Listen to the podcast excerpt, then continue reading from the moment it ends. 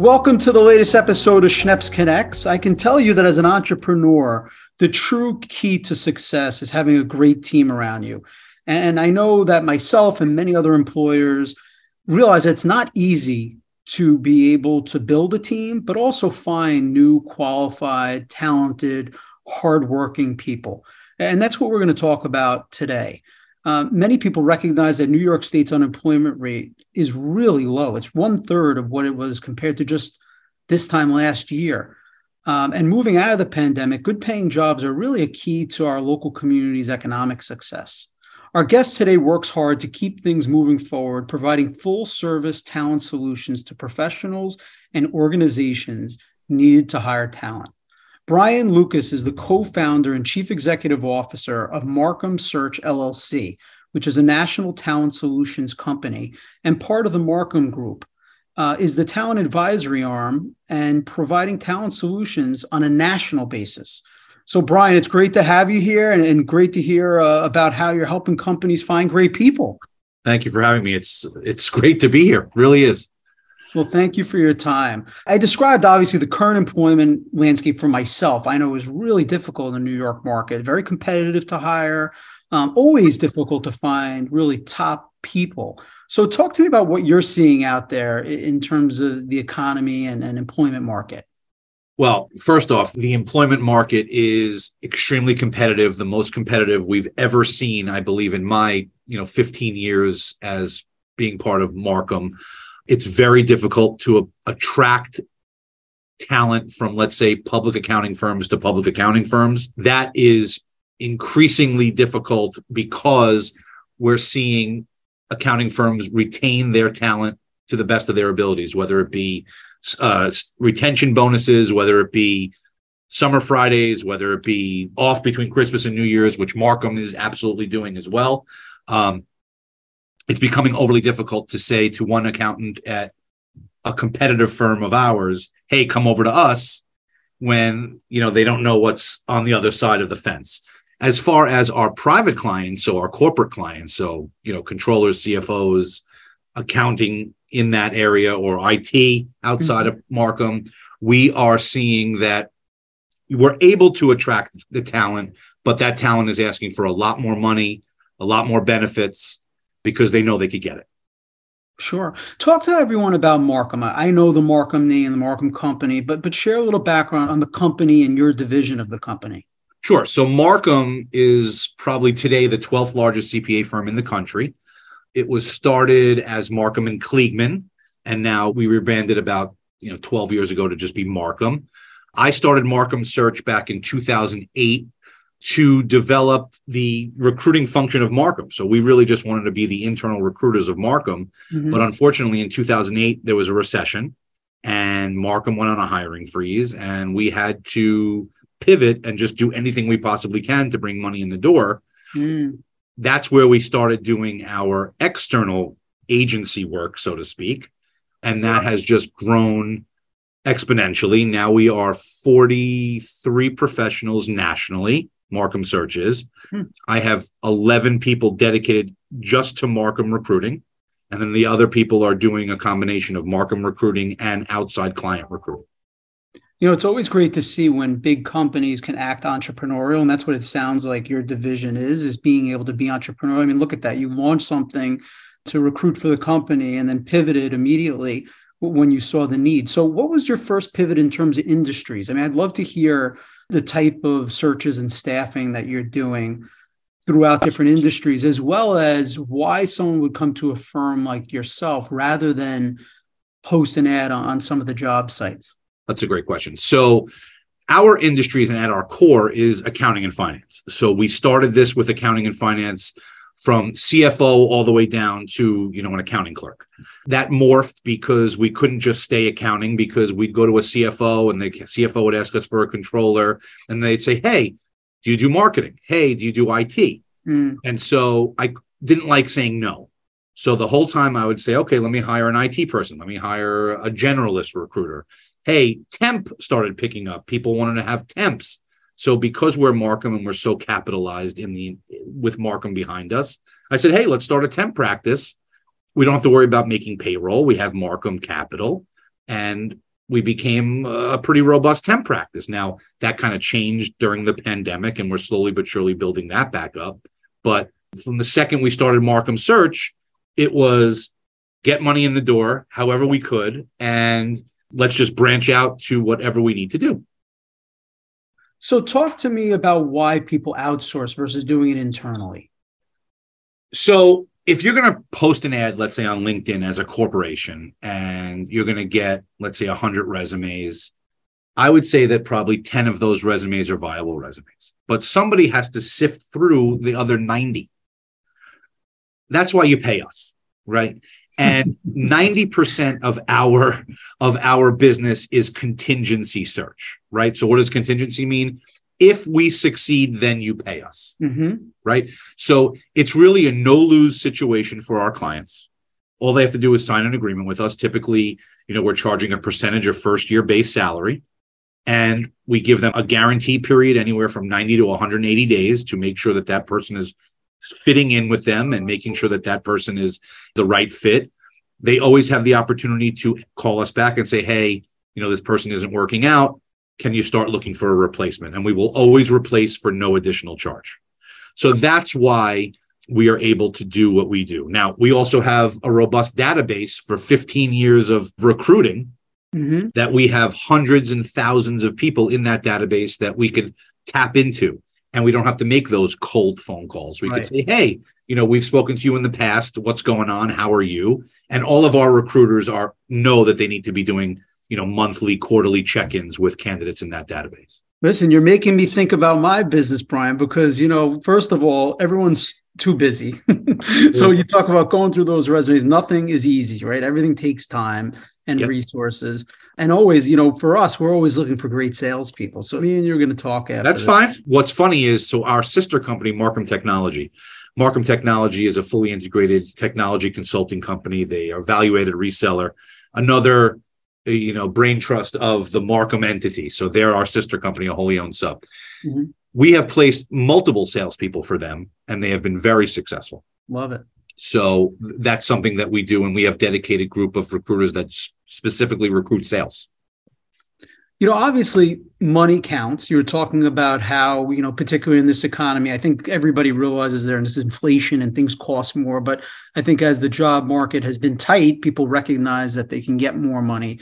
But as an employer, you always think about what else do I need to offer, right? You have dollars and cents, of yep. course, but there's many other things that employers have to think about when trying to recruit talent, especially people that, you know, are really good at what they do and have options and choices. So, what would you say to employers? I mean, what advice could you give to employers to not only recruit great talent, but retain great talent? It's interesting that you said that. So, we, as Heidi mentioned, we just came back from a partner retreat, a Marcum partner retreat, where there was 532 partners down in Palm Beach for a couple days. It was a lot of strategy, a lot of general sessions, a lot of meetings, and retention came up. Mm-hmm. And a lot of our competitors are retaining their talent with money you know, I mean, money talks, right? You said it yourself. Mm-hmm. So a lot, and so what's going to happen is those people, if they were to leave, they have to pay back this money. Yep. That it's a big chunk of change for you know an audit senior who's being paid a hundred thousand dollars. But what we do here at Marcum is, and I'm not going to say we've reinvented the wheel on retention, but we certainly are you know, offering, you know, we do summer Fridays here. We are closed between Christmas and New Year's. We gave a January increase in compensation last year just to keep people whole because we saw the inflation coming. We we saw, you know, things happening out there. We do a lot of, you know, happy hours. We're feeding and drinking with our teams regularly. Mm. We just want people to know that this is our place. This is a place that we want you to be, that yep. we want you to grow and we will do you know whatever we can within reason to make sure that you're happy here. Now from a recruiting perspective my advice to those hiring managers are to utilize myself and my group or people like me or if you do have an internal recruiting function utilize your recruiters who are the experts to give you the advice as to what needs to be done to make sure that this candidate joins our organization.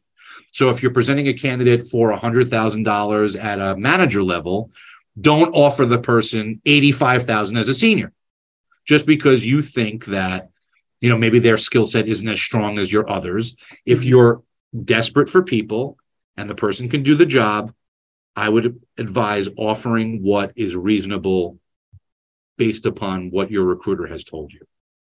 Because going back to the retention, a month from now, this person is going to entertain a phone call from another recruiter yeah. offering them what they wanted initially, and they will leave.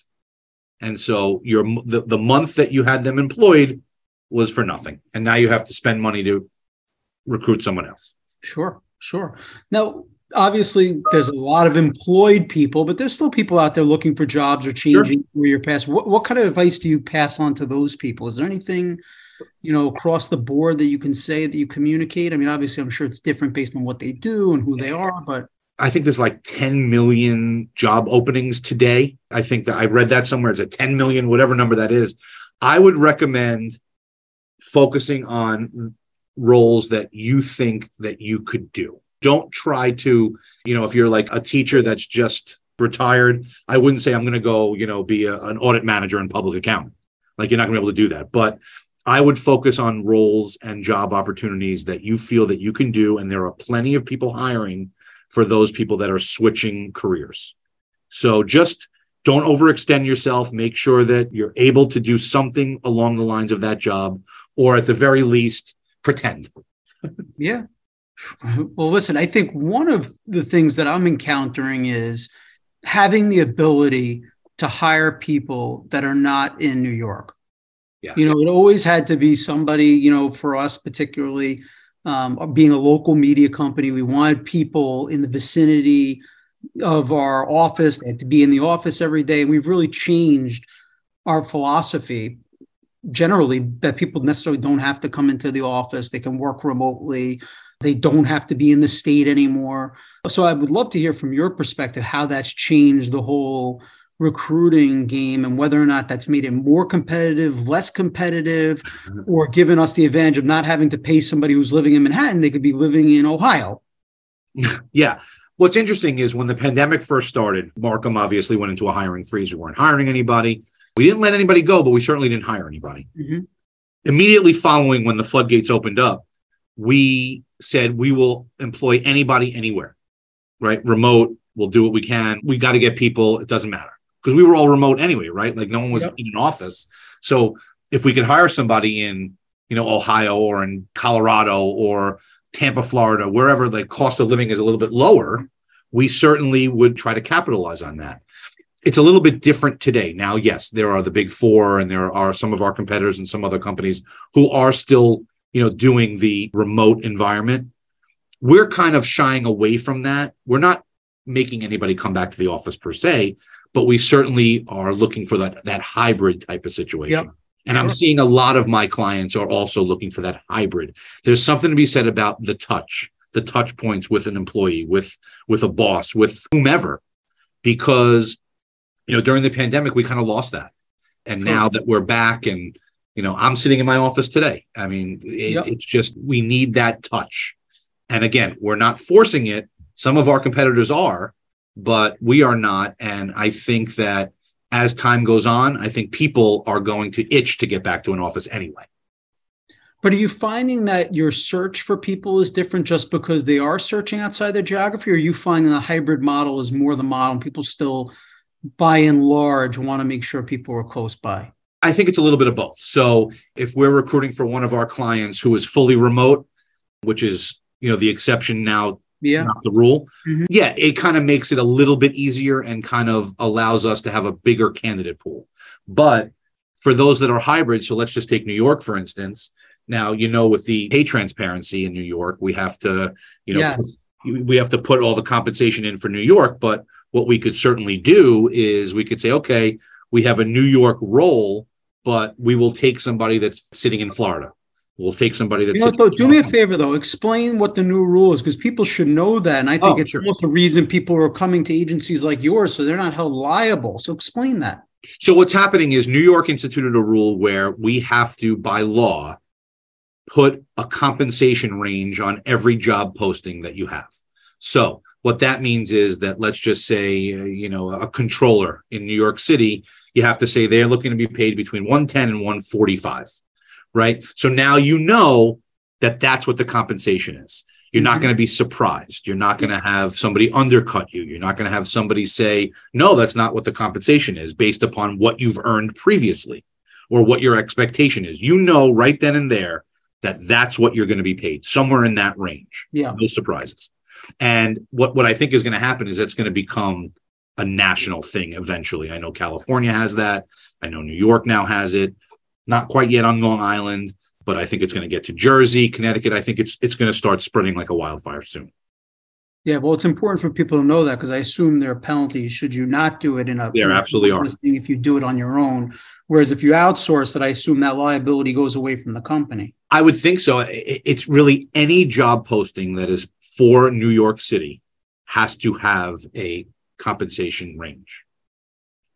It's good to know. Yeah, so, it's you know you're really like I explained in the beginning how the job market is really tight and I feel like you have your pulse on the economy because I yeah. think jobs are all about the economy. But very recently, there's been announcements of mass layoffs, particularly with monster companies, tech yeah. companies, right? Mm-hmm. It was Facebook, it was Twitter, Amazon now. Yep. What are you seeing though regionally with local business? What is your feeling of the job market? Do you think it's something to be worried about when you hear news like that in headlines? I think that accounting firms I don't want to use the word recession proof, but certainly are recession resistant. I think that I still have hundreds of job openings today with clients outside of Marcum as well as internally at Marcum that aren't going anywhere. That if I provided them with a staff person that fits their needs, they will swallow them up immediately. I'm not seeing layoffs. I'm not seeing I'm not seeing mass layoffs. I think that if there were layoffs in our competitors and, and in the regions that we are focused on, we would absolutely see it. And we'd have a little bit more candidate flow than we do today. So, to answer your question, I don't see it, but you take Twitter, you take Facebook, those are tech companies. Mm-hmm. And the tech companies are afraid of the inflation. That's what's happening. The tech companies are afraid of those interest rate hikes because the dollar is going to be less valuable later. So they're borrowing against it. So that's why they're panicking. But I think they're going to have to hire again in a couple years. So they're right sizing today. They stocked up during the pandemic when nobody was going anywhere and you know money was being printed by those guys and then now they had to scale back a little bit. And it'll just be cyclical. It'll just it'll it'll happen again in a couple of years we'll have to hire the thousands of people that they laid off.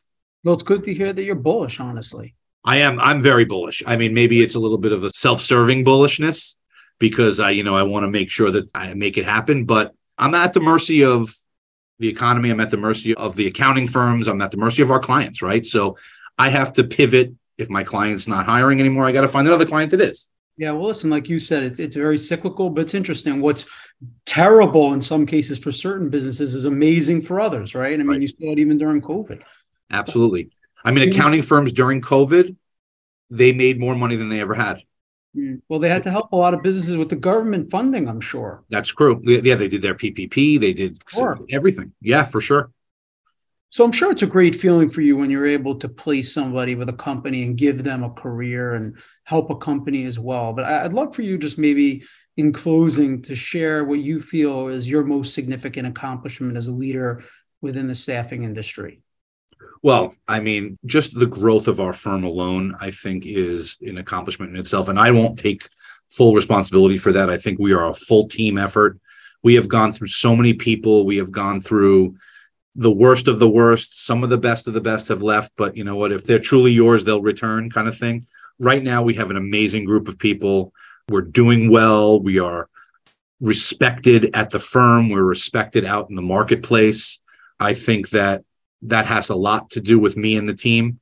I've done a, a lot to turn our business around because, you know, you think about it, recruiting, the recruiters out there in the agency side, some of them get a bad rap, right? And so, you know, I've done a lot to change that perception of our firm and our division, so to speak, to be that trusted advisor, that person that could help you, that could consult with you, that could make sure that everything is going in the right direction and not just trying to earn a dollar.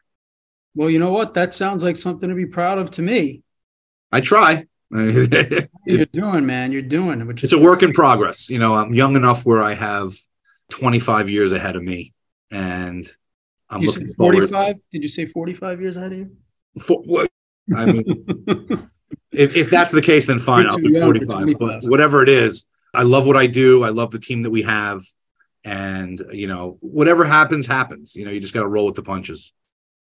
Well, Brian, it's great to have you on Schneps Connects. I really I appreciate, appreciate your time and, and sharing, you know, all that you do. This was great. I really appreciate it. And thank you for all you guys do. I just want to mention the honor that we had with the A list. That was a great night. It was super. You guys put together a hell of a, an event. And I look forward to maybe being there for your next one just as a guest. I mean, Awesome. Well, yeah, no, it was great to have you and well deserved. Thank you. I appreciate it. Make sure to subscribe to Schneps Connects wherever you get your podcasts, or you can always stream us online at podcast.schnepsmedia.com.